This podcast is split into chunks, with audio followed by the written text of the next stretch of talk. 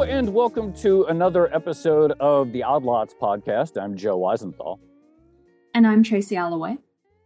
Tracy, I had a thought, and it might be a little controversial, but what if um you with a controversial thought? Never.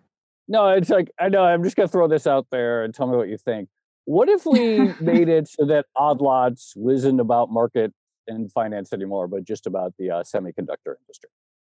Would you be cool with that? could we maybe could we maybe start with a semiconductor series before we completely rebrand the podcast?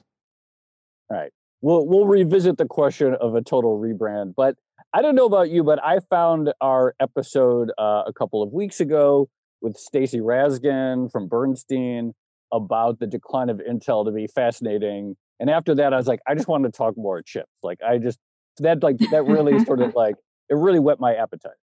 It was definitely a lot more interesting than I had been expecting. I think I mentioned when we recorded it that I hadn't been following all the ins and outs of the semiconductor industry, except, of course, as it pertained to the US China trade tension. So I wasn't aware of some of the, the competition between the big makers, like just how bad things had gotten for Intel. And I wasn't aware of some of the strategic decisions that were going into um, the making of their chips and the way that some other chip makers have proceeded in, in a very uh, different direction. Yeah, right. It's that different direction that's interesting because I mean, we talked with Stacy a lot about the sort of manufacturing issues that Intel has been facing as it tries to uh, unveil its uh, seven nanometer uh, chips. But there's more to the story than just faster and smaller chips. There's also a fundamental shift happening in what chips are and how they're used and how they're designed that goes beyond just sort of manufacturing problems.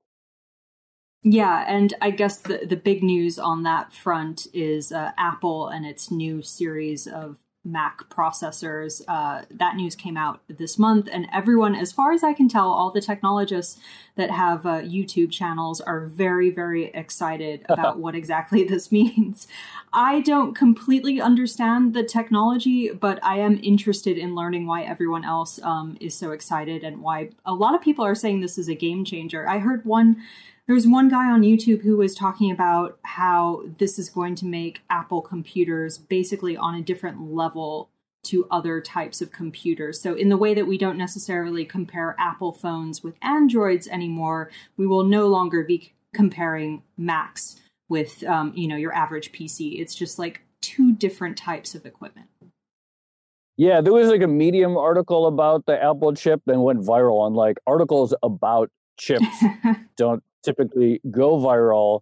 Uh, but that I think sort of gives you an indication of the enthusiasm, the excitement that people have for all this stuff. So definitely a lot to talk about. But I have to admit, I still don't like really get it. Like I'm trying to read about this stuff and understand it, but I don't totally get it. Yeah, I, I'm in that same place. So today we are going to be talking more, as anyone could have guessed, about uh, chips. And I'm very excited because, in addition to being a uh, a sequel of sorts to that other chip episode, um, our guest, who is uh, who writes on this stuff and he's prominent on Twitter, etc., we're going to do something we've never done before. He's going to dox himself uh, on this episode. So he's been writing under and tweeting under a pseudonym, but he's agreed to come on and with uh, this episode actually tell us uh, who he is. So this is a a totally new thing for us. I don't think we've done this before.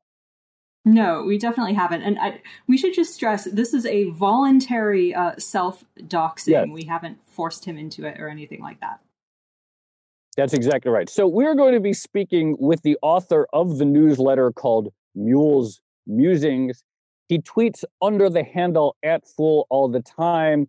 Great stuff on the matter of chips, uh, but we are going to find out now who he is. So, um, Mule, uh, thank you for joining the Odd Lots podcast. Who are you and why are we listening to? Hey, Joe. Uh, my name is Doug O'Loughlin, and I am just a huge nerd with an investing background.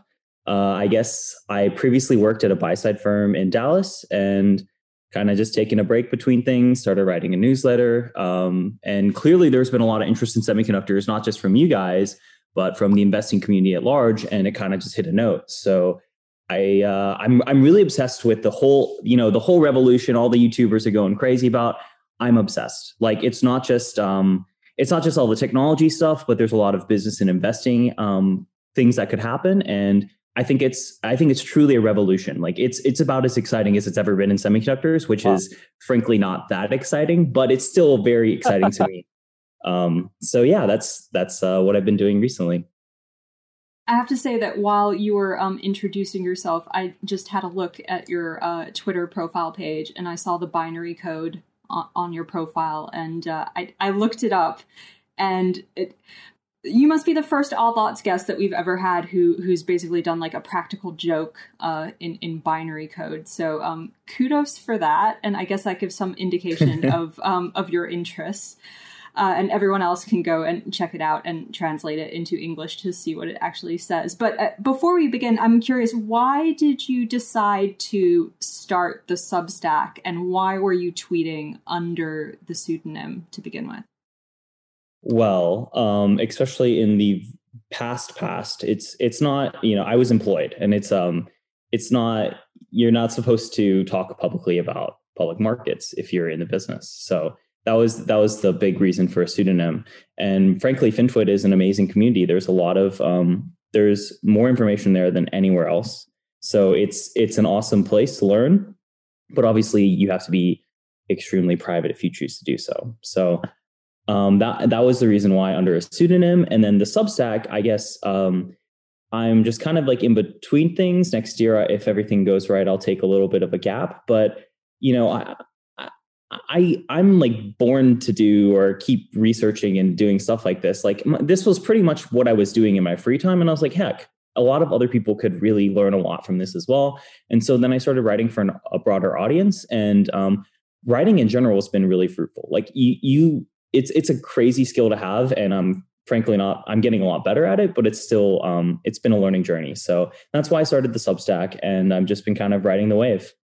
I have to say, I I feel like a deep emotional resonant connection with your uh, story because I got my start. Uh, I worked for a, a, small portfolio management company. I also started I blog started blogging in 2005 under a blog called The Stalwart, which is now defunct. But that's where I got my Twitter handle, and it was kind of the same thing. I just wanted to practice writing for the skill of writing and keep up to date and it was between jobs so kind of like you so i'm a, i'm a big fan of people with your arc and i, I see big things but let, let's uh, move on and let's talk chips. I mentioned there's this a viral article about a, a the mac uh, chip that came out and articles about chips don't particularly go viral but everyone's raving about this new chip from apple so why is a chip going viral?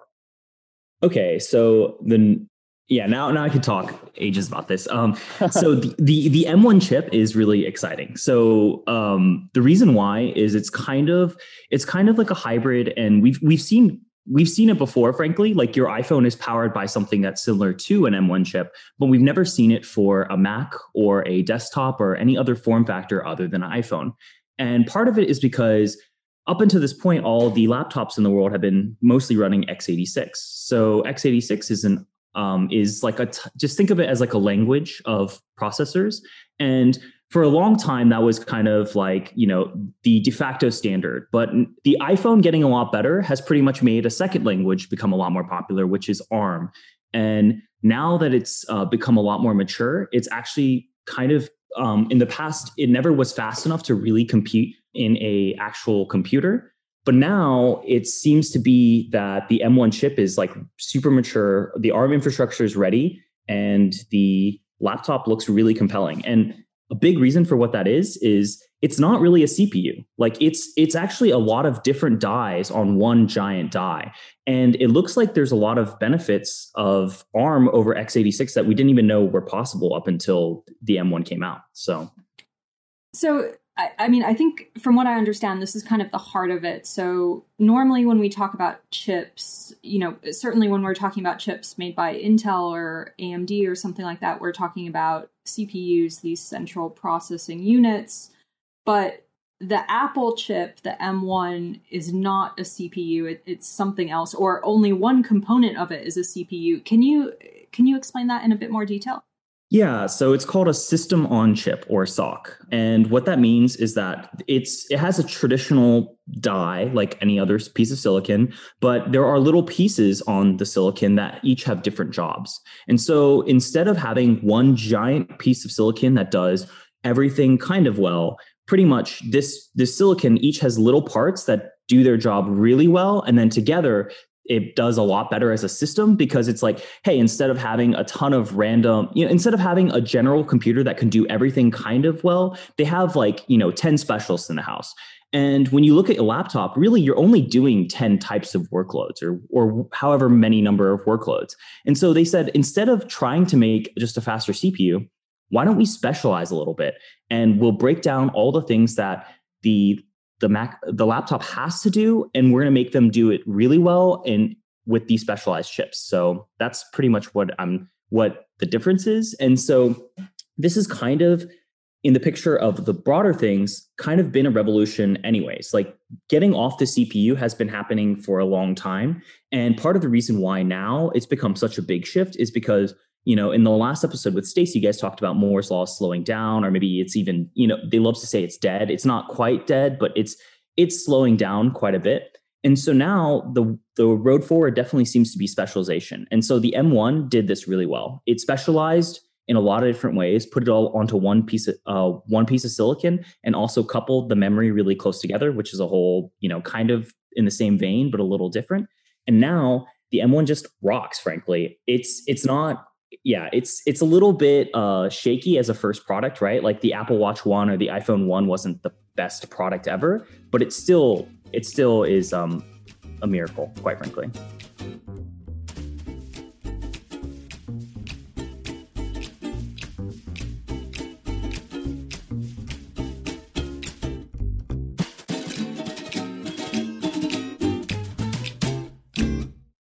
So you know, you talk about how this sort of emerged out of uh, Apple's chips for the iPhone, and something I think, you know, like I buy a new iPhone every few years, like anyone else. Um, I don't buy every single one that comes out, but you know, when my mine feels like it's getting old or whatever, I buy a new one.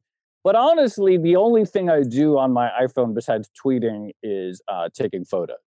And so even though like I have this like incredible computer in my pocket, basically is just a uh, a camera with Twitter attached or Twitter with a camera attached.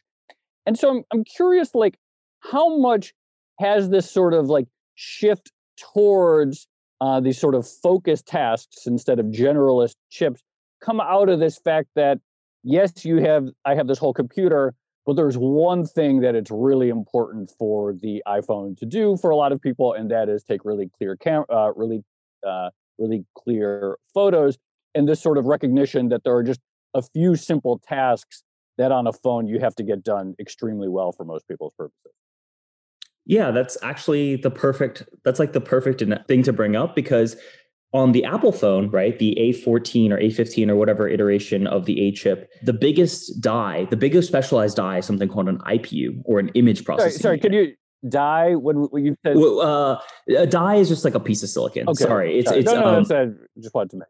Um, yeah, just just think of it as like a unit of silicon, if that makes sense. Okay. And the biggest piece of like that's been taking share from everything else uh, is an IPU, and the CPU has become a smaller and smaller part. And similar in that same vein, right? Like computers, one of the things that we've been using the most is GPUs to play video games. So just like the CPU is kind of losing relevance, eh, or the you know the CPU is losing relevance in your phone to an IPU or for your images in in a desktop computer, for example, the CPU seems to be losing relevance to a GPU for a lot of people who are using it for games. So kind of that same that same energy is you know disrupting one and the other.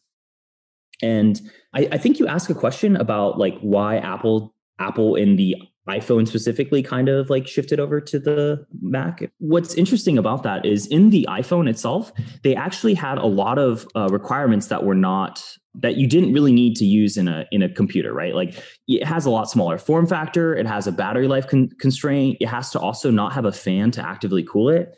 And so all these things um, in the beginning were just like you know a pain a pain for them to to manufacture around. But as they got better and better and better, they pretty much got really close to a laptop in an iPhone, and that's while having a smaller form factor, while having no active fan. And then they're like, wait, why don't we just do this for a laptop? And so that's kind of what they did. And the M1 really is like a super souped up um, Apple chip.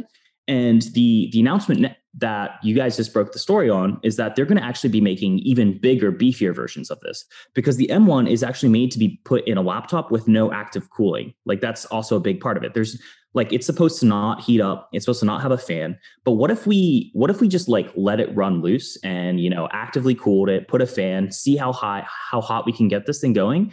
And I think what's going to happen is we're going to be really shocked by the outcome. And so all the manufacturing and the constraints that they had to do uh, to make uh, the chip fit into a small phone, pretty much when you actually scaled it up into a laptop, it made it a lot better. And that's kind of part of the M1, you know, the Apple Silicon magic.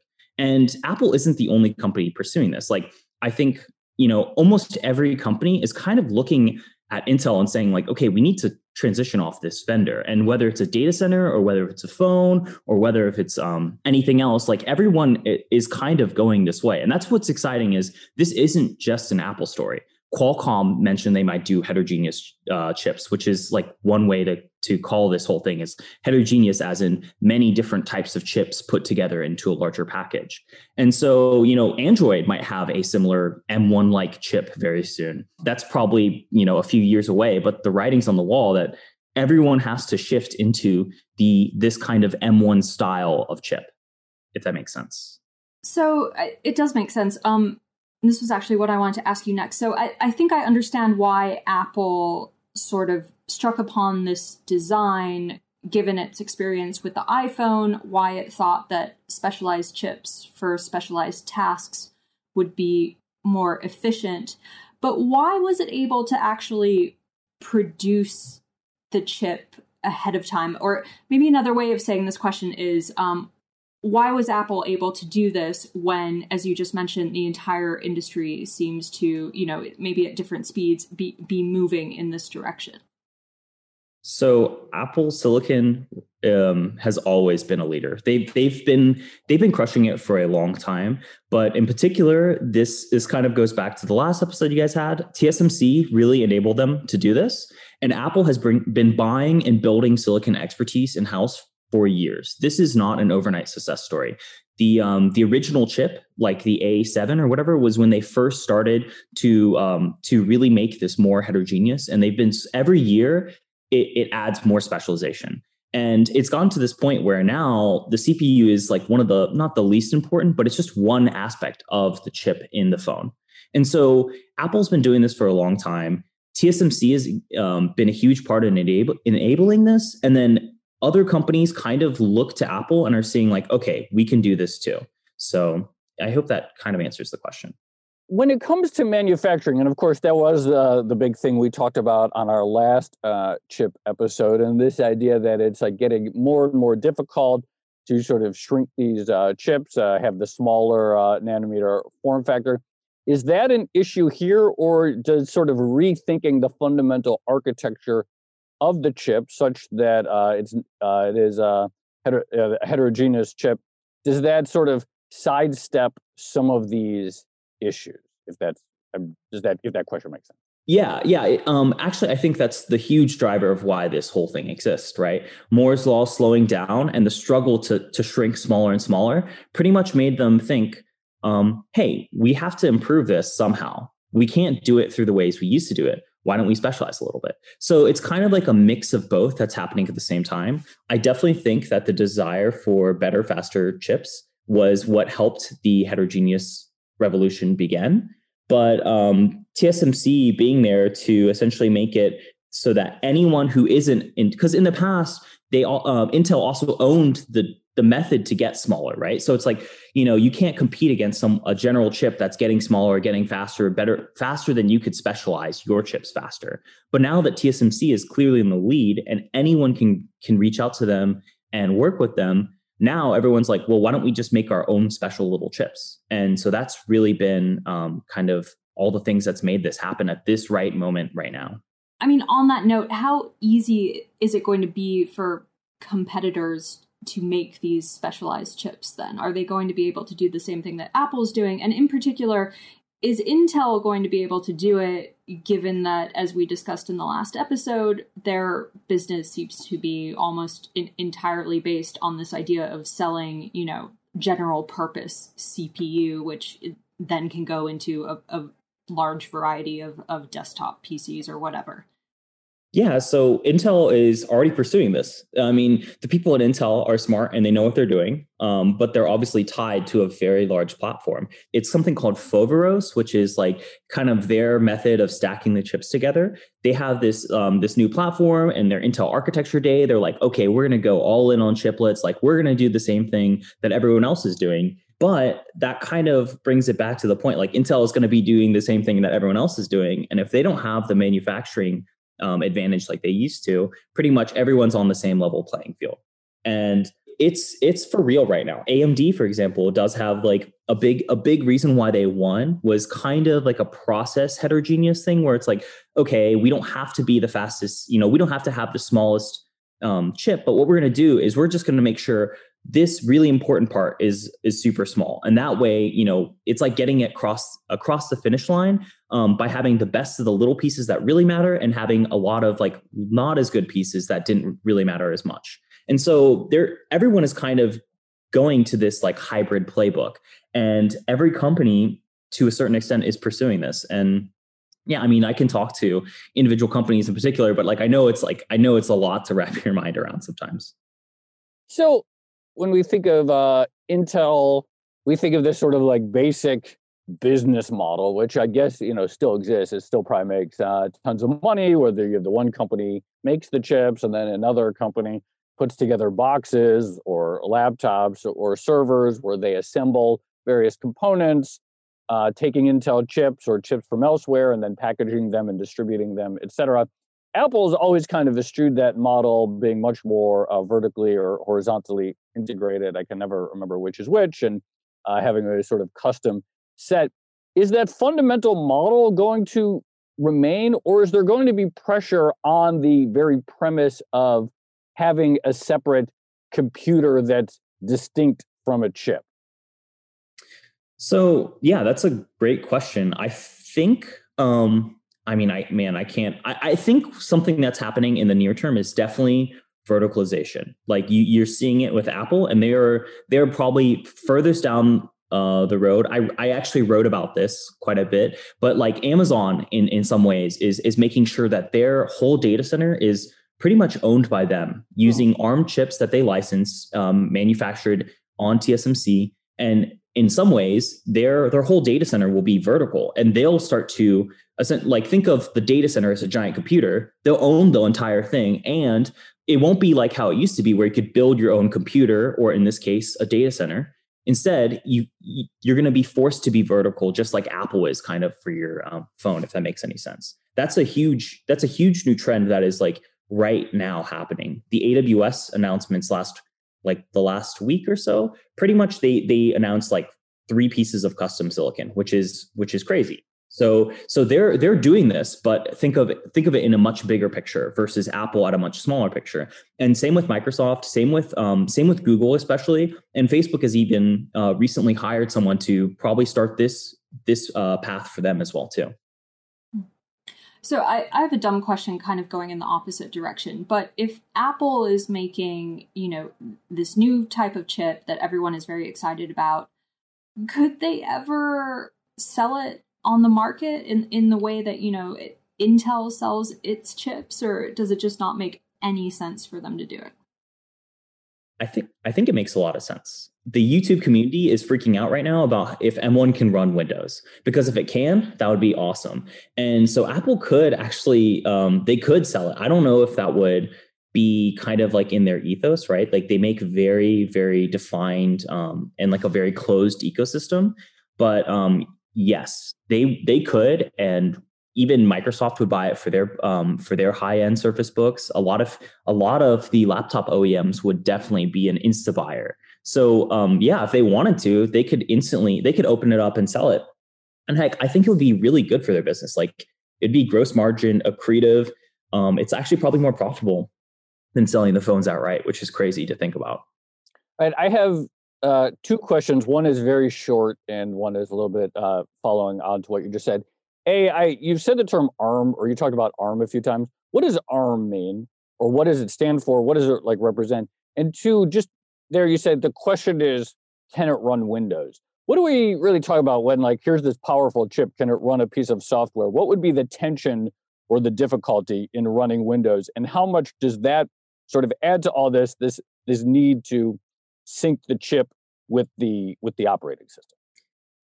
Okay, so ARM is um, is kind of one of those languages. I I don't remember what it stands for off the top of my head, but um, it's it's actually it it actually got sold to Nvidia. Well, it's in the process of a deal to Nvidia, which is like you know super high yeah, stakes. Wait, is ARM a company?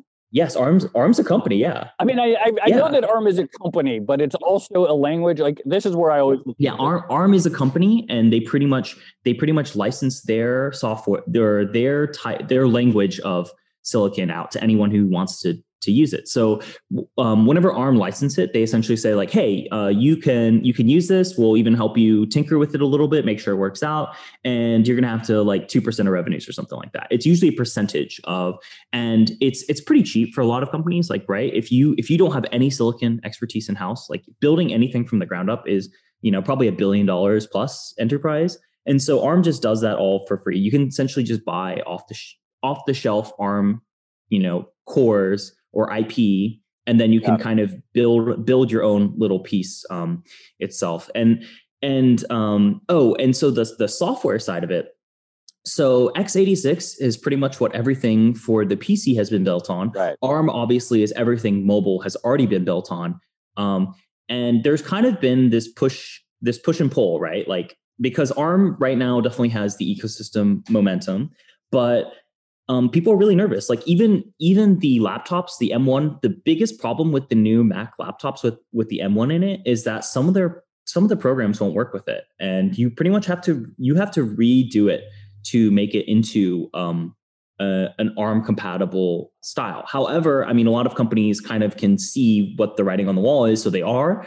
But um, there's also something called an emulator, where essentially it's like the ARM chip will run a mini, you know, fake x86 right and then it will by using that like you know emulation it can do can move that software and use it on that hardware. But um so it is a big deal. So right now it seems like windows um, from my understanding can run on m1 and but the problem is like when it does it's going to be buggy. Like have you ever used um, a linux computer for example? Like you can't play video games yeah. on a linux computer because they're not compatible. And so that same that same kind of like problem with the software ecosystems is going to have to be hammered out. And that's going to be um, a, a huge growing pain for everyone involved. So I'm curious, everyone is very excited about these specialized chips. Is and and we were talking a little bit about Moore's law, this idea that like maybe it's not completely dead, but people are having to look at new ways to make their chips more efficient rather than just making them faster after we do this, after we do these integrated chips or whatever you want to call them, what's the the next big thing that you see down the line for the industry? It's kind of like there's this like mix of things going on. We're still getting smaller, right? Um, that's that's one thing that's a huge a huge thing. Um, TSMC just had their five nanometer, as we discussed, as you guys discussed in your last episode. Um, you know, the nanometers don't actually mean anything anymore. It's still a marketing term, but but you do get benefits from getting smaller. So that's still going to continue, just at a slower pace. Um, the specialization is going to continue until it stops working.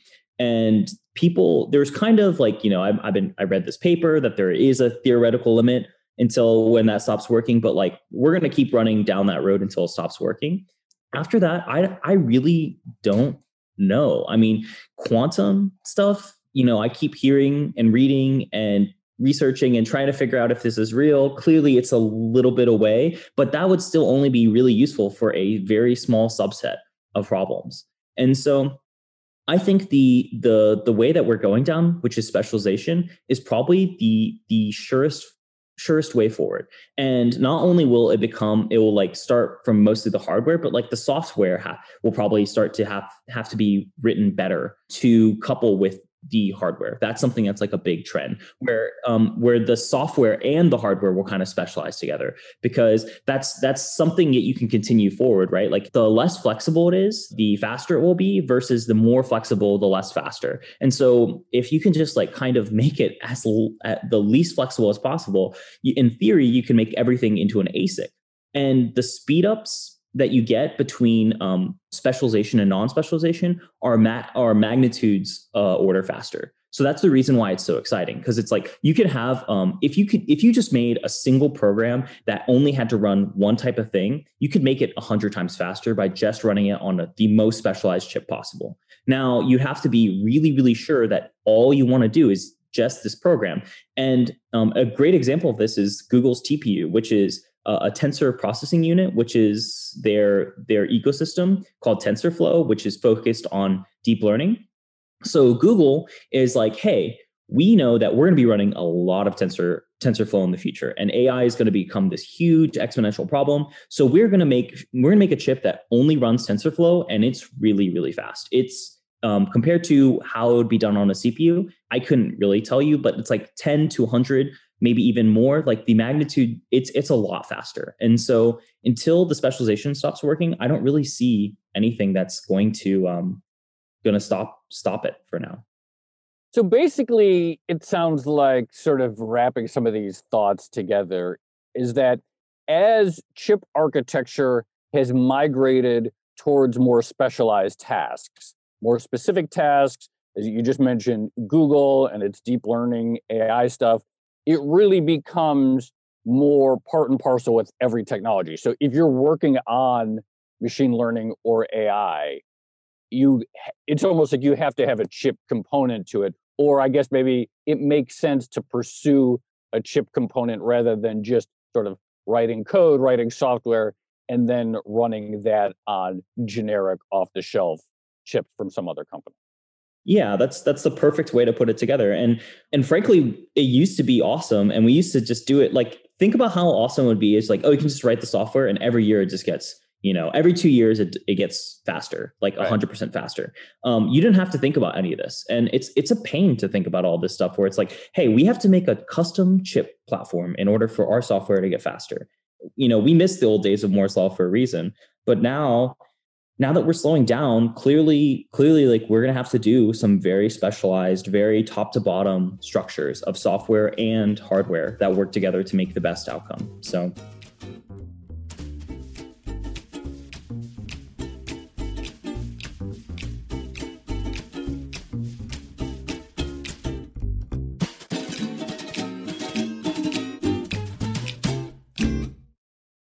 So I just have a, a couple more questions, but uh, one that I'm interested in is like, uh, you know, we've been talking about Intel, we've been talking about Apple, we've been talking about Google, Amazon, Nvidia, and Taiwan Semi, um, but Nvidia has become this monster, and I'm curious like their role in it because I mostly think of them as the company that makes chips for video games, but then I always see stuff like about how they're also doing stuff with self-driving cars and sometimes I see these really cool demos or like other sort of machine learning, image recognition types of things. What is their role in the ecosystem? What is their competitive advantage? And how did they emerge to be just like such an incredible player? I mean, the stock's just done wild. Yeah, yeah. So the company is wild. Jensen Huang is awesome. Like he's he's he's an amazing CEO, but notoriously um, uh, notoriously stubborn. He, he's very like Steve Jobs esque. GPUs think about this way. There's a gradient of like the most general to the to the least general. GPUs are one step past the CPU, and where it's like it's still pretty flexible, and you can you know you can make it do a lot of things, but it's not like so. But it's a lot faster. But it's not so inflexible that it's like a pain to write for. And so that's kind of their been their huge benefit. So as the original use of a GPU is essentially to make all the pixels on your screen in parallel. And, and that's really hard because you have to do it all at the same time. And so whenever you hear about parallelization and that GPUs are like these super parallel engines that are really good at, at calculating everything at the same time.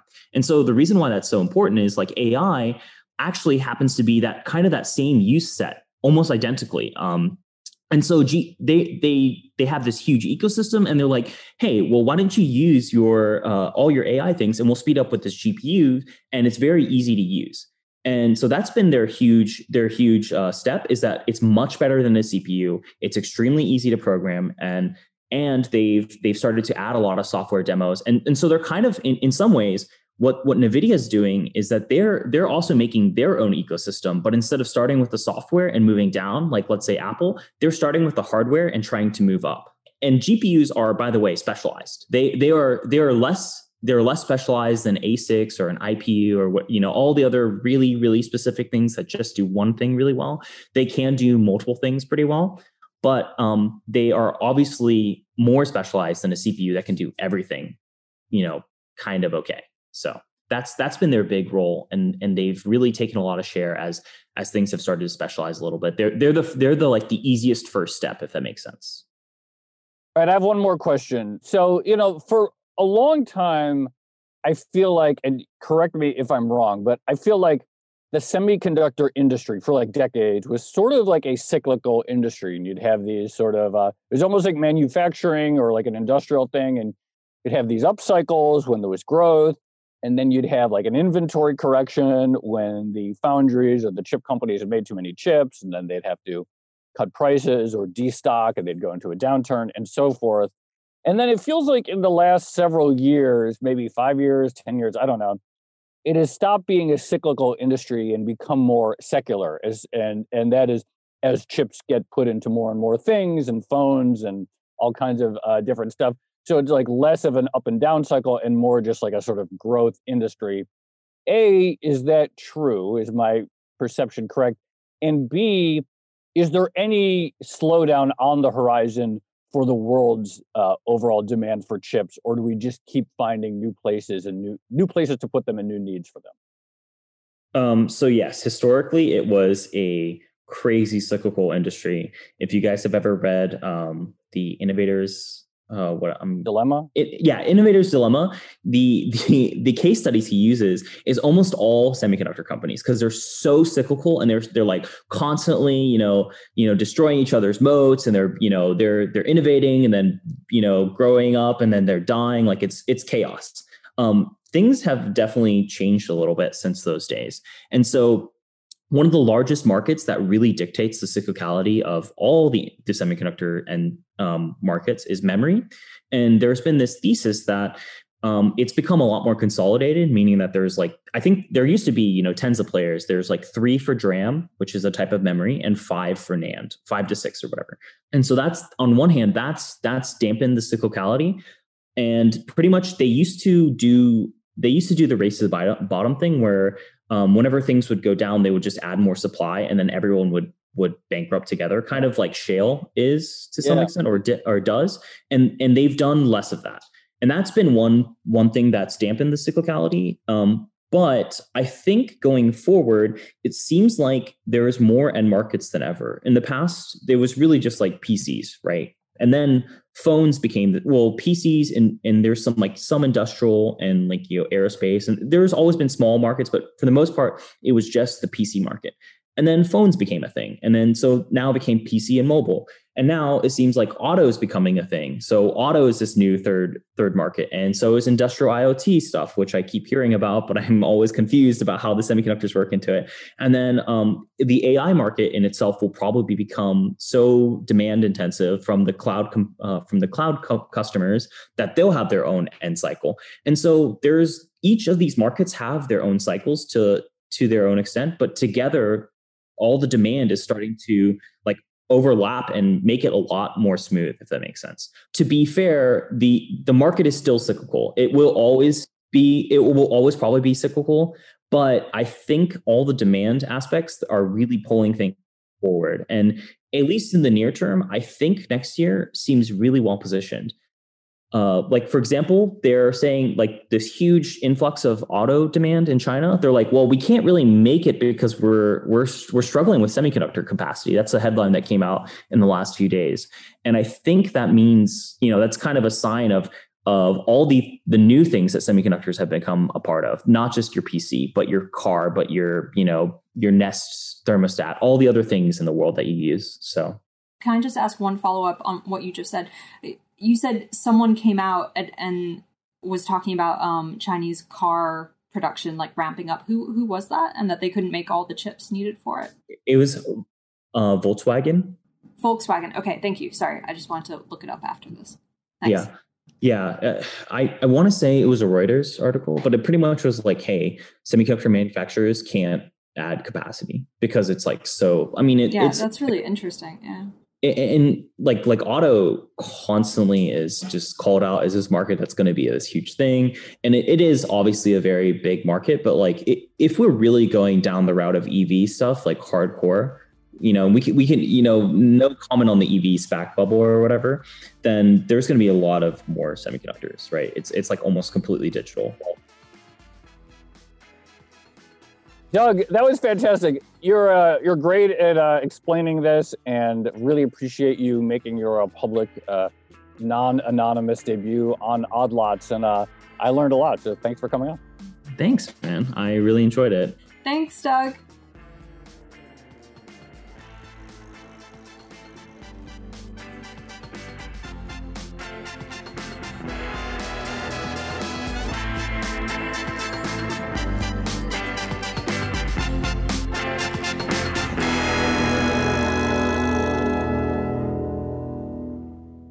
So Tracy, are are you cool now to uh, change our, the focus of our podcast on a permanent basis?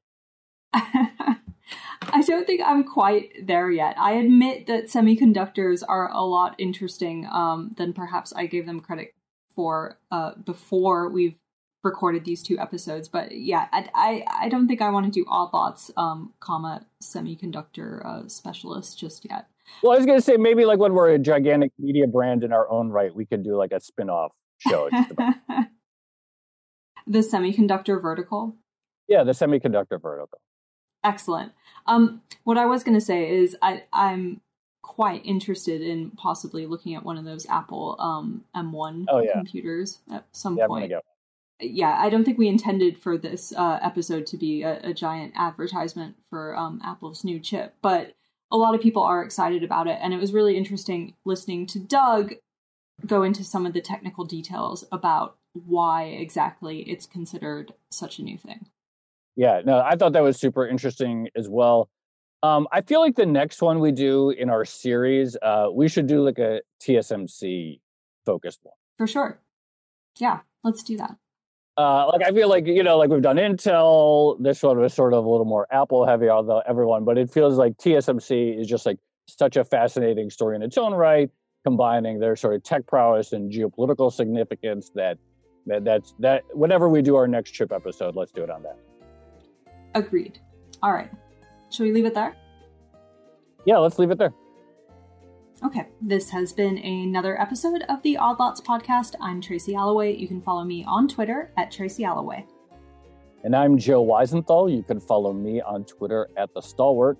Follow our guest, Doug O'Loughlin, on Twitter. He's under the handle at Fool All the Time. Also, be sure to check out his newsletter, Mules Musings. Follow our producer, Laura Carlson, at Laura M. Carlson. Follow the Bloomberg head of podcast, Francesca Levy, at Francesca Today. And check out all of our podcasts at Bloomberg under the handle at Podcast. Thanks for listening.